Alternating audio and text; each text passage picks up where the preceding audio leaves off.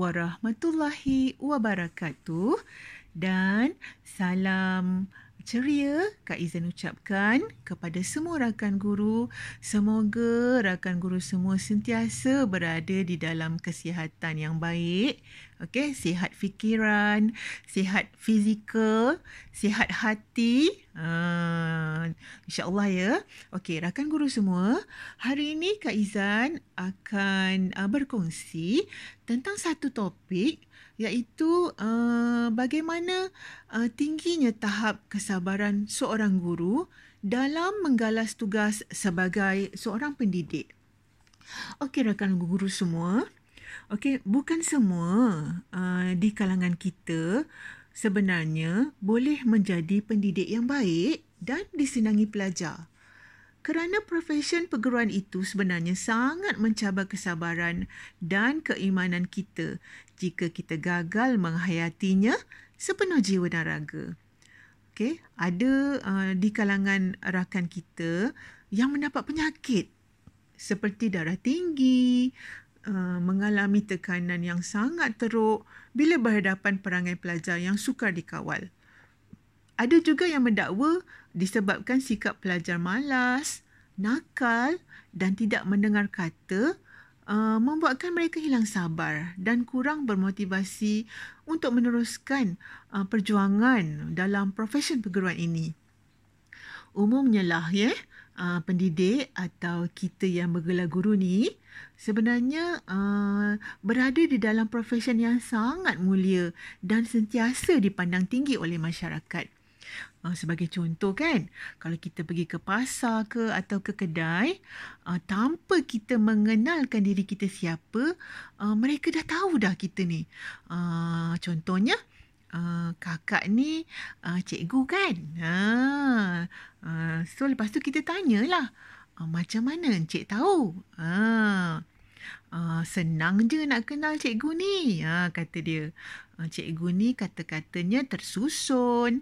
Uh, bila ditanya uh, sangat apa tertib kata-kata dan di hujung sekali mesti ada ucapan terima kasih. Hebatnya insan bergelar guru ni eh tinggi sangat apa pandangan masyarakat pada kita.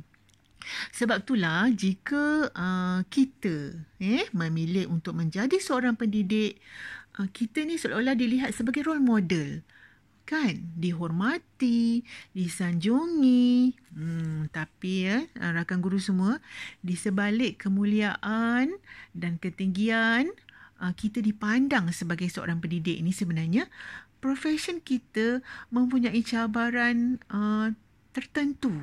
Kerana proses memberi pendidikan dan pengajaran uh, kita yang uh, terlalu apa dengan murid ni sebenarnya sangat direct. Oh, kita berurusan dengan karina manusia dan ia memerlukan sifat sabar yang sangat tinggi. Okey, uh, tak heranlah ya, uh, selalu saja keluar uh, kes uh, di media sosial, di TV, di radio berkaitan dengan sikap guru atau pendidik yang hilang sabar dengan perangai pelajar. Eh? Uh, sebenarnya rakan guru tak kiralah uh, peringkat peras sekolah ke, sekolah rendah ke, menengah ke, seorang pendidik ni perlu berhati mulia. Sentiasa sabar, mudah mesra dan tak lokek ilmu. Uh, serta prihatin dan menyayangi uh, pelajar. Okey. Pendidik yang baik dan disenangi boleh memahami pelajar tak kira sama ada pelajar tu uh, kurang bijak, uh, kurang cerdik, uh, yang genius, yang cemerlang, yang hok meleleh, uh, ataupun uh, dari kalangan latar belakang yang miskin, uh, sederhana, uh, kaya, ya, kita kena meraihkan semuanya. Okey, pendidik yang baik sebenarnya akan disayangi dan diingati pelajarnya sampai bila-bila. Okey, saya nak kongsikan uh, pengalaman lah Kak Izan uh, bergelar guru uh, sejak 25 tahun dulu. Okey, ada dua cerita di sini. Cerita pertama tentang anak murid Kak Izan uh, yang berada di tahun 6. Okey, kebetulan Kak Izan ni guru kelasnya. Dan murid ni seolah-olah menjadi uh, habit ya. Setiap hari Jumaat atau Isnin mesti tak hadir sekolah. So bila tarikh-tarikh menghampiri UPSR, kita sebagai guru ni menjadi uh, orang kata tak senang duduk lah. Apa sebenarnya yang berlaku pada anak murid kita ni? So Kak Izzah mengambil langkah uh, apa kata kita kenal pasti masalah dan dengan cara kita berkunjunglah ke rumahnya. Okey. Kak Izzah pun pergi ke rumahnya bersama dengan uh, guru penolong kanan hak ewan murid lah. Tiba di rumahnya, kami ketuk pintu.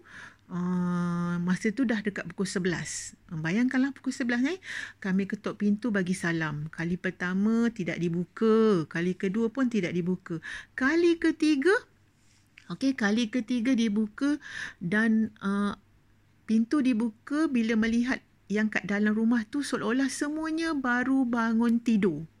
Ada ibu, ada ayah, ada anak murid Kak Izan dan adiknya dua orang. Bayangkan rakan guru, ah, kita nak marah pada siapa? Sekarang ni tahap kesabaran kita bukan hanya kepada anak murid. Tetapi pada ibu ayah pun kita kena sabar. Oh, okay. Uh, okay. Uh, ta, uh, masuk kali kedua, uh, dia dah kurang sikit lah. Ketiga, keempat, uh, dia, dia sehari-sehari lama-lama uh, dia dah rajin datang sekolah. So kita kena raikan dia walaupun dia jenis murid lemah, okay, walaupun dia murid lemah tapi dia hadir ke sekolah. Ah pada Kak Izin itu dah satu rahmat dah. Eh? Uh, okay, itu kisah pertama. Ya, kesabaran kita bukan pada anak murid tetapi kepada mak ayah juga. Okey, kisah kedua uh, kenangan manislah pada Kak Izan. Okey, uh, Kak Izan ada seorang murid, dia sangat lemah dalam uh, pembelajaran. Okay. Uh, tapi seorang murid yang ada iltizam yang tinggi. Rajin. Tapi Allah anugerahkan uh, uh, apa orang kata dia tidak cemerlang dalam pelajaran lah. Okay. Okay. Ini cerita uh, 15-16 tahun dulu. Okay. Uh, satu hari Kak Izan bersama suami uh, ke bandar mencari barang. Tiba-tiba Kak Izan ni di, di, di, ditegur oleh seorang pemuda. Uh, Cikgu Rohaizan dia kata. Kak Izan ingat-ingat lupa lah. Uh, minta maaf. Kak Izan tanya siapa ya? Cikgu Rohaizan. Cikgu Rohaizan tak kenal saya ke? Ha. Uh, dia pun memperkenalkan nama dia sekian-sekian-sekian. Kak Izan ingat-ingat lupa. Sehinggalah okey sehinggalah dia mengatakan cikgu uh, saya ni sebenarnya dulu uh, cikgu panggil saya uh, anak mama. Ah anak mama. Sebabnya saya ni uh, malas. Bila cikgu panggil an- mana anak mama saya terus bangun saya terus buat. Ah cikgu uh, uh, saya nak jemput cikgu dan suami ke um, apa makan tengah hari di sebuah hotel di Melaka lah. So, Kak Ina tak tahu dia sekarang dia buat apa. So, hari esoknya kami pun uh, suami isteri um, penuhilah jemputannya di sebuah hotel tu makan tengah hari you. okay. Hotel hotel hebat. Kita tertanya-tanya lah apa apa sebenarnya yang sedang dilakukan oleh anak murid ni sekarang. Apa pekerjaannya, apa yang dibuatnya. Okey, rakan guru sekalian. Okey, dia bersama isteri dan anaknya uh, bersama-sama saya lah menikmati makan tengah hari itu uh, sambil bercerita tentang kisahnya. Sekarang ni dia mempunyai sebuah syarikat uh, tak perlulah Izan kenalkan syarikat apa dan sangat berjaya. Dan yang Kak Izan rasa terharu sangat bila dia kata uh, dengan sebab cikgu lah saya berjaya sekarang. Ya Allah, Tuhan je tahu macam mana Kak Izan dulu uh, tahap kesabaran kita menjadikannya sehingga, uh, tapi itu semua dengan bantuan Allah lah, menjadikan dia supaya sikit rajin untuk belajar. Tu sahaja. Uh, dan ya kita tak tahu kan, hujung kisah nasib seseorang tu semua Allah yang tentukan. Tapi itulah nama murid Kak Izan. Yang kita yang kita syahadunya bila dia kata disebabkan cikgu lah saya berjaya. Uh, rasa nak sujud syukur masa tu juga eh uh, dan uh, sampai sekarang murid tu masih berhubung dengan Kak Izan okey kalau hari jadi Kak Izan birthday Kak Izan dia tak pernah lupa untuk mengirimkan hadiah Eh, saya sayang dia, sayang sangat. Okey, uh, sambung cerita kita lah ya para guru. Okey, uh, kadang-kadang eh, kita ni sebenarnya uh, belajar berkongsi kasih sayang. Eh, belajar berkongsi kasih sayang dengan anak murid. Dan mendekati mereka sebagai anak yang memerlukan bimbingan dan tunjuk ajar dalam kehidupan. Dan kadang-kadang, uh, mereka yang mengajar kita. Yang membuatkan kita tersentak, buka mata, eh uh, ini yang kadang-kadang kita katakan kecil jangan disangka anak. Hmm, eh jangan disangka anak. Okey berpandukan falsafah mudahkan pelajar jangan sukarkan mereka dengan perkara yang kecil serta selalu bertoleransi. Saya uh, Kak Izan lah mendapati dunia pendidikan ni sebenarnya sangat menyeronokkan. Eh uh, segala-galanya tadi adalah berpunca daripada sifat sabar kita. Walaupun begitu ya para rakan guru, pendidik sebenarnya mesti ada sikap tegas. Tetapi lembut dalam tutur kata dan memberi nasihat. Okay? Berilah ilmu yang ada pada kita dengan penuh keikhlasan dan doakan juga. Eh, doakan juga kepada mereka supaya jadi yang terbaik. Okay? Uh, pelbagai kerenah uh, anak-anak murid kita sebenarnya memberi pengalaman menarik untuk Kak Izan. Menjadikan kita bersemangat untuk meneruskan kerjaya kita sebagai pendidik. Okey. Uh, disebabkan itu juga kadang-kadang kita uh, cuba mengenali setiap pelajar kita supaya kita tahu apa pendekatan yang sesuai untuk mereka. Okey. Uh, banyak pengalaman suka duka uh, bersama murid dan uh, pengalaman manis lah bersama mereka lah yang membuatkan saya uh, sangat cintakan profesion perguruan ini. Okay? Uh, menjadi sifat uh, Kak Izzah sendiri untuk mendengar luahan apa je masalah daripada anak murid okay? uh, dan membantu apa yang Kak Izzah terdaya.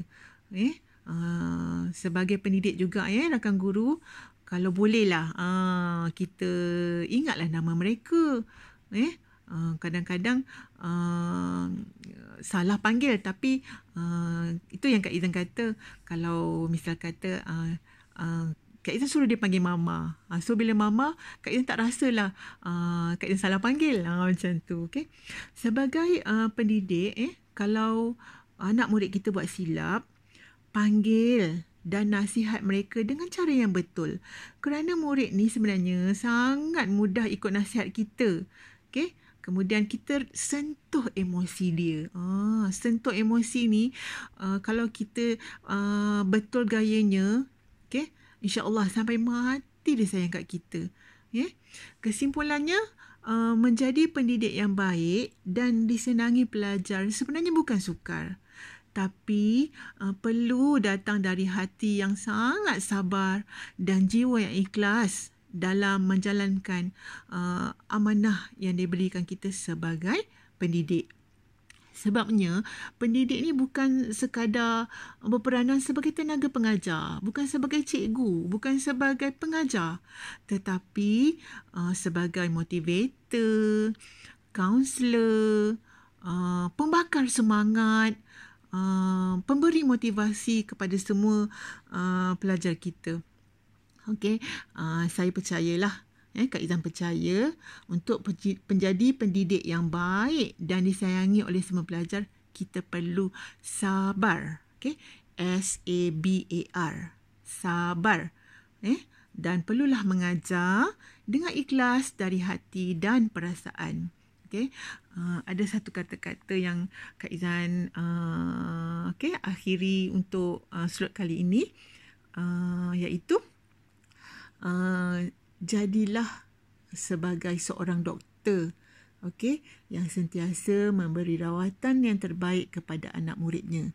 Uh, kalau boleh, janganlah menjadi seorang hakim yang sentiasa uh, menjatuhkan hukuman, mencari kesalahan. Okay, uh, you are wrong, you are right. Uh, tapi jadilah perawat yang sentiasa memberi rawatan yang terbaik kepada pesakitnya. Okey saja. Sekian untuk kali ini. InsyaAllah kita akan bertemu uh, di lain kali. Sekian saja. Assalamualaikum warahmatullahi wabarakatuh. Bye.